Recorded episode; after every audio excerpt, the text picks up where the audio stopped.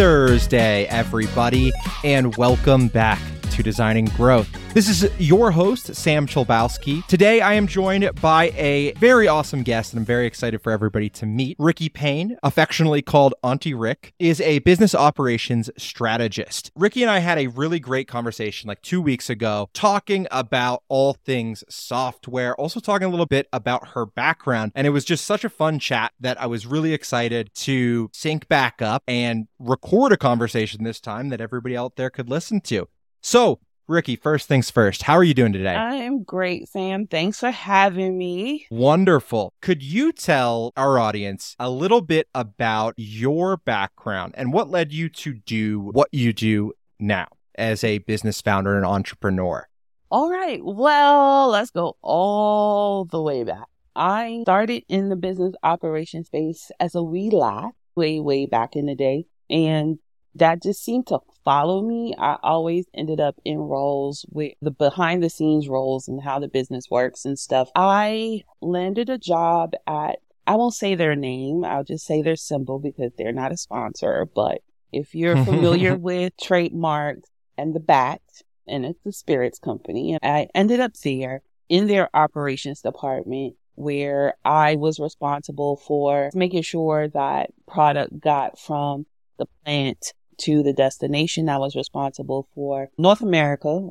And one fun part of that job was tracking the tanker that held the alcohol base. And if we ran into pirates, I needed to make sure that I notified whomever needed to be notified to make sure that they sorted it out. From there, I moved into their trading department, which handled all the trade agreements. They handled the shipping and logistics agreements. We handled sales forecasting. During my time in that department, they decided to consolidate all of the product coding and the materials so we could identify by one number where product was made, where the materials came from, and the market it was going to. That was the goal. It was almost 20 years ago now, but I was a co lead on that project. I got in trouble because one of the heads of one of the market, he was actually holding us up. My manager at the time was like, You cannot keep calling him. I was like, They keep calling me, and I can't finish this if he doesn't do it. So I'm just going to keep calling. I'm doing my job. But that really set it off for me as far as analyzing data, looking at data, making sure things were efficient, being able to spot something that wasn't supposed to happen. Because at one point when we were cleansing data, I noticed that our sister companies in Europe had been supplying product to a country with a label of a country they were at war with. Being up on world events was a big part of it as well working there in my first four or five years, I was also very nosy. I never let the, well, this is how we do it stop me. I was like, so why do we do this? And if we do it like this, who else is affected? They built a lot of their software in house. And for whatever reason, even before I worked there,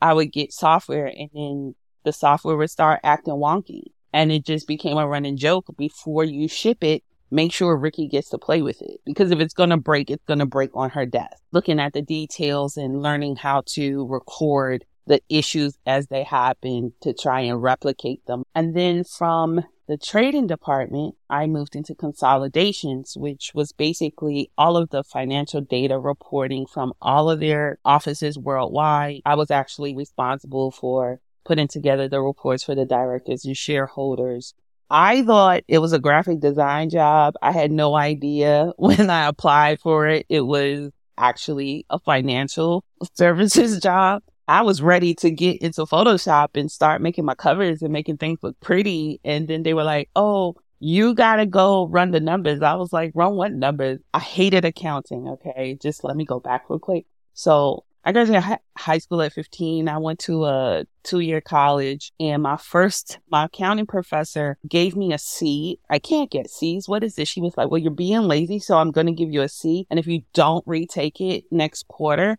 I'm going to change it to an F. And I couldn't graduate without it. So she made me redo accounting and I was really grateful when I moved into that last role that I had at that company because that's essentially what it was in that position, because we were the first one to see the numbers from everywhere and to see the numbers as they were setting for budget, I learned how to tell what business decisions were being made, but based on the numbers, based on sales numbers, based on why are they moving $3 million from this account to HR? I also got to hear a lot of trade secrets that I will take with me when I go. But because of the positioning of my desk, the CFO and the controllers, their offices were directly across from me. So the CEO would come down and sometimes they'd pass each other on the steps or whatever and just stand and lean against the wall to my cubicle and have conversations that, and I'd be like, I was paying attention. So I learned how really big multinational corporations run. And I'm fortunate enough that this particular company ran a tight ship. My love for SOPs and documentation came from my first manager it was a requirement and she called it our Bible. And you were required to have a Bible. It was required to be updated at least once a quarter because at any time, if you are away from your desk, somebody had to be able to jump in and handle your mark. Like the functions of our position were the same across the board, but different market, different cultural operation, different languages. I had to learn how to say, where are your numbers in Italian and French and Spanish. And I don't remember the, any of that stuff now, but all of those notes were in our Bible. And in working with her, uh, she really set the foundation for what I do. So fast forward, some changes happened. I ended up moving to Atlanta and I went to radio and television school ended up with an internship at a very well known radio station in Atlanta. And they put me on the midday show as a producer. And the DJ happened to be new to the market and people were calling in for him and trying to get his attention and stuff. I was the person who answered the phone. I ended up leaving the radio station and then worked for him, worked for myself, but with him as a client, I took on a couple more clients and I had always tinkered with building website and somebody caught wind of that. I ended up doing that schools and then they had another school that was opening within their family. And the director of that location hired me to do his website and I started doing WordPress website in a very, this can't be like moment. I was like, you know how to run a business. You do this. You've done this for years. You know what it is. So like, stop it it only took me five years to get to the point that I knew the things that I needed to know to be efficient mm-hmm. and to not have to spend so much time doing stuff. I got myself together. I made a product coding system similar to what I made this multi-million dollar corporation. I adopted that for myself and applied it to my business and my life. And I shaved about three hours of work off of my day easily. Had I spoken to somebody about pricing before, a lot earlier, that probably would have saved me a lot more headache. In terms of like raising your prices? Yeah, and charging okay. enough to yeah. actually live and enjoy the three hours a day I was saving. And so that's something that's really interesting. What would you tell a new business owner who kind of has their first round of pricing set up. What should they be looking for? What are indicators to them that they should maybe raise their prices? Now, can I use colorful language? Yeah, we have the explicit E okay. on uh, the listening directory. okay, so if you find yourself saying they are not paying me enough for this shit at least once a week, you are not charging enough. I love like, that. That's the first indicator. The, the minute a client comes to you and asks you for the 15th revision and you've only included two revisions in their contract, the minute you say they are not paying me enough for this shit, double your rate. That is amazing like, advice. I was like, are you kidding me right now? One big mistake not even necessarily you quit your job and start doing it, but when you're setting your prices and you're basing it in comparison to what you're getting paid at your job, you now take on the expenses that your employer takes care of. So mm-hmm. if you're making $30 an hour on your job, you need to be charging $90 an hour for yourself, mm-hmm. at least at mm-hmm. minimum. Because as a business owner, you are now responsible for all the things that your employer picks up. And mm-hmm. for me, I definitely was cutting myself short because that particular company, I had full health, medical, dental, optical insurance for myself and my daughter. They fed us Mhm. lunch every day. And I'm not talking like a paper bag lunch. We had lunch. We had a maître d'. I think I had four weeks of vacation, two weeks of sick leave, plus three personal days, summer hours. Like it was ridiculous. So if my base pay was 80, my package was probably close to worth 140 Yeah. as an EM and that's all the way back in 2005. in 2005 as an executive assistant. Yeah. And so in hindsight, I can see that now. But for me to have carried on the lifestyle I was accustomed to,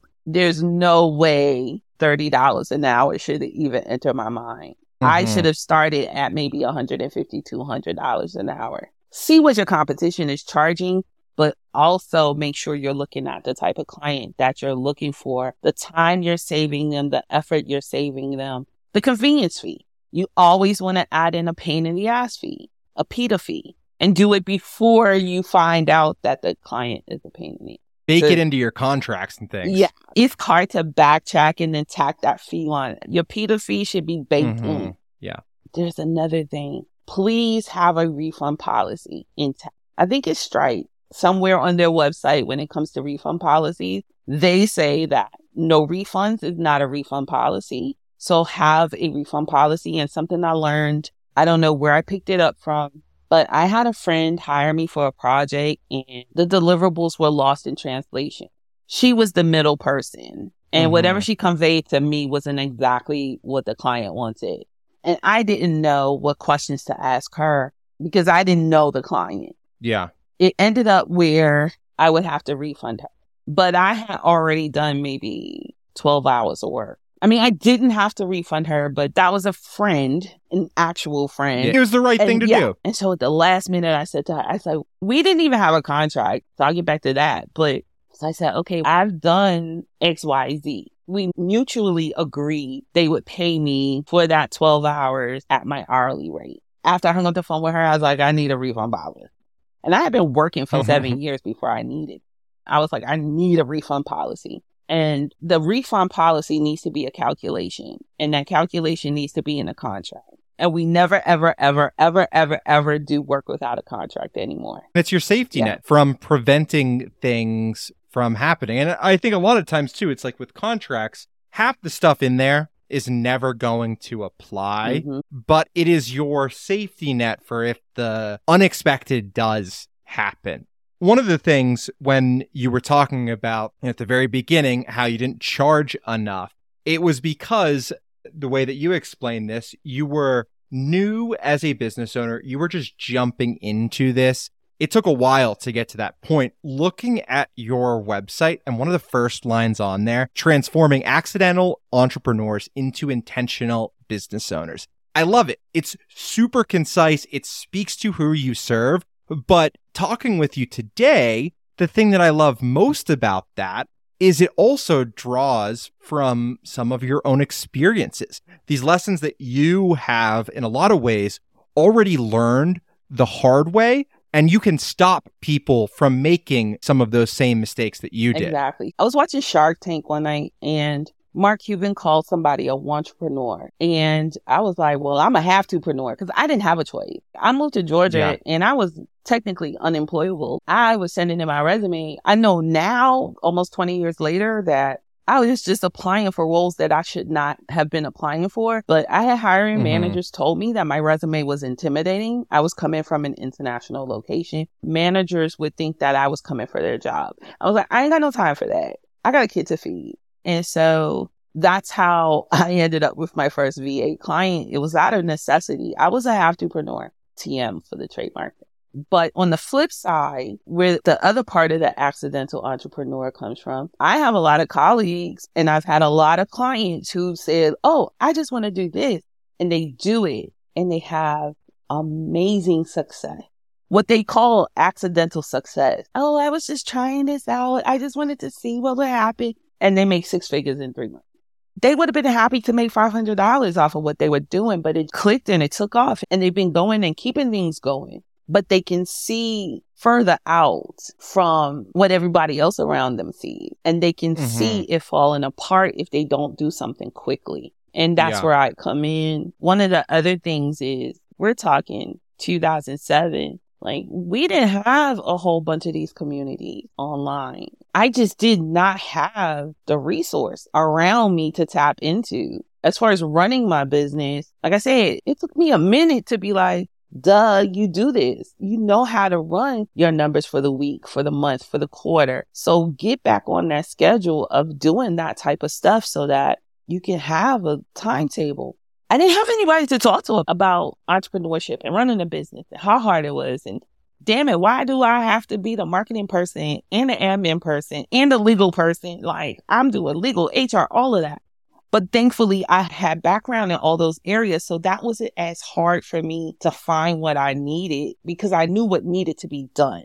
One thing I noticed as well, just in the clientele I had, because I did do branding and web for a good part of my independent working career. I had two types of clients. Those who had never worked in a management or higher position mm-hmm. and those who had worked in management or higher. And so they mm-hmm. approached entrepreneurship in a totally different way, both as a business owner and as a client. Mm. And those with the managerial experience, I found didn't really fuss too much about what got done and didn't fuss too much about the rate. Either owned the business before and had their own set of mistakes that they learned from. So they were less hands on once they hired somebody to do what needed to be done to even like dissect that for a second, I could see why that would be the case is because they're hiring you for a specific reason. They know what they want out of it. And as long as they get those end results, right.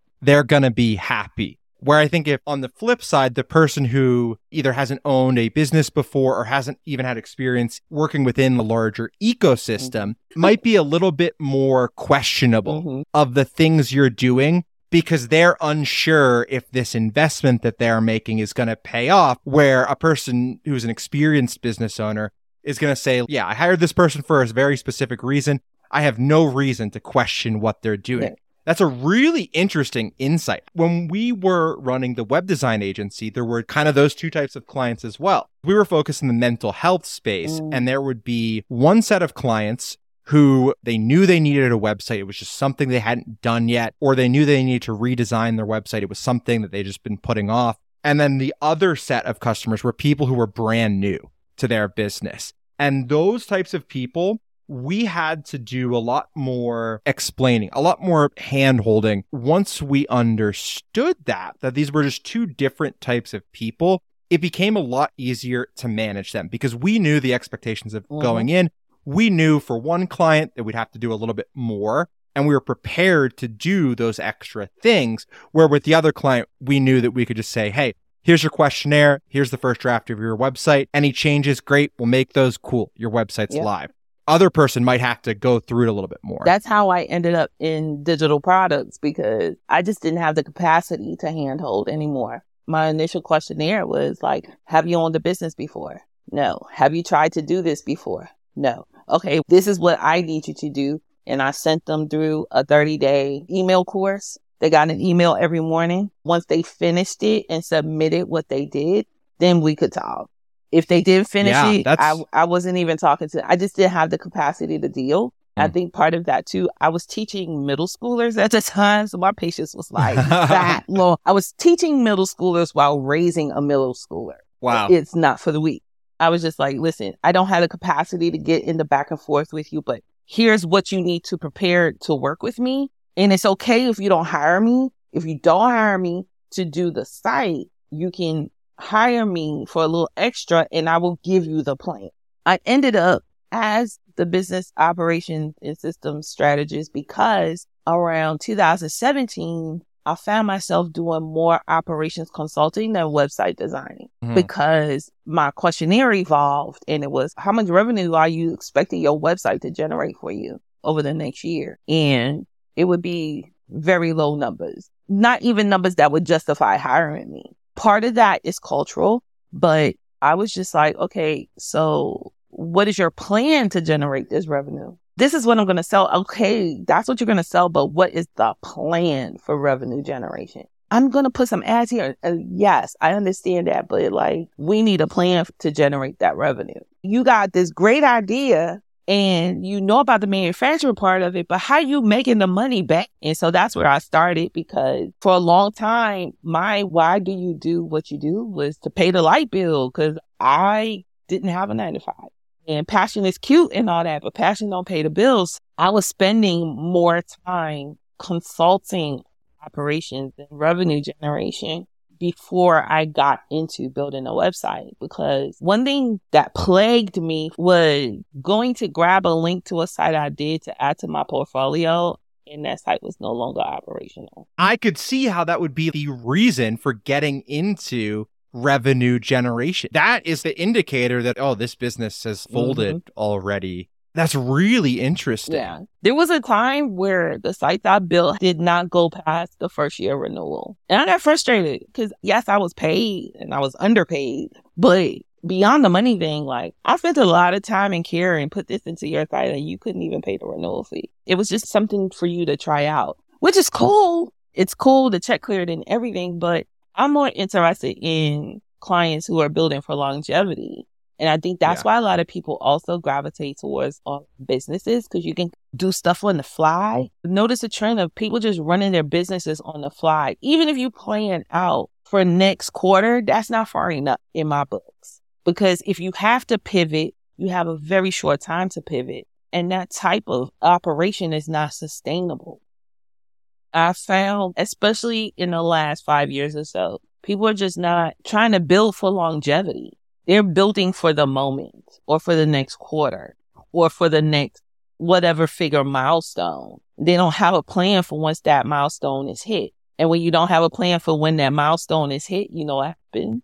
Everything falls apart because now you're not in love with it anymore because you've achieved everything on your to-do list. That is probably going to be the name for this episode, Building for Longevity. Because yeah. it is, it's so true. To quote the great Stephen Covey, beginning with the end in mind and where you want something to go versus the momentary gratification. I think that is just the perfect summation of kind of everything that we've talked about on this episode, Ricky, and the things that you are helping others do within their businesses. So, can't thank you enough for coming on and being so generous with your time and chatting. This has been super fun. Two questions that I have for you to wrap things up. okay. First one is a business one. Second one's a fun one, as is tradition on this show. Okay. For my first one, the business one, if people want to know more about you and want to connect with you online, where should they go? Okay, so I am on, I still call it Twitter. His mama named him Twitter. It's still Twitter. I am on Twitter, Auntee Rik, A U N T E R I K.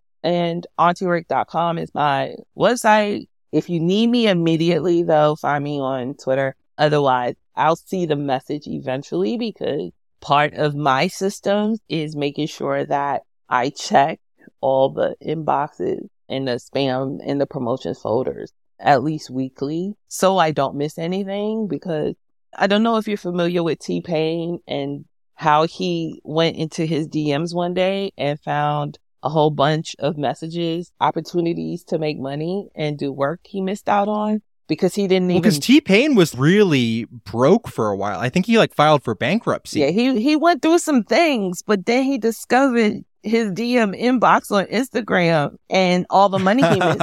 I've actually had that happen, not to that magnitude. And thankfully for me, it was something that I could still participate in. So mm-hmm. Sunday is spam folder day in my household. Oh, I love that. You have to like, and when I remember, I'll tweet it out or I put it up on my Instagram stories like, it's Sunday, go check your spam and promotions folder. We will put links to all of those things in the show notes. And I also will be checking my spam folder this Sunday. So thank you for that. No problem. and for my final question to wrap our show up here, if you could go ahead and give me one for each category doesn't have to be business related. It could just be things that you're interested in or things that you like for entertainment. But one for each category best things you have read, watched, and listened to over the last year. I can't even give you a best thing I've read over the last year simply because I've been really bad at the reading thing.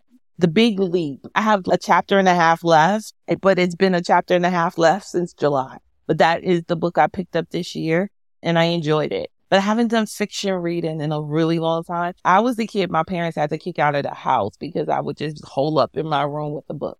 and that really made me sad the day that I realized I had stopped doing that. Watched Today I watched an interview with Angie Martinez, has a podcast called In Real Life.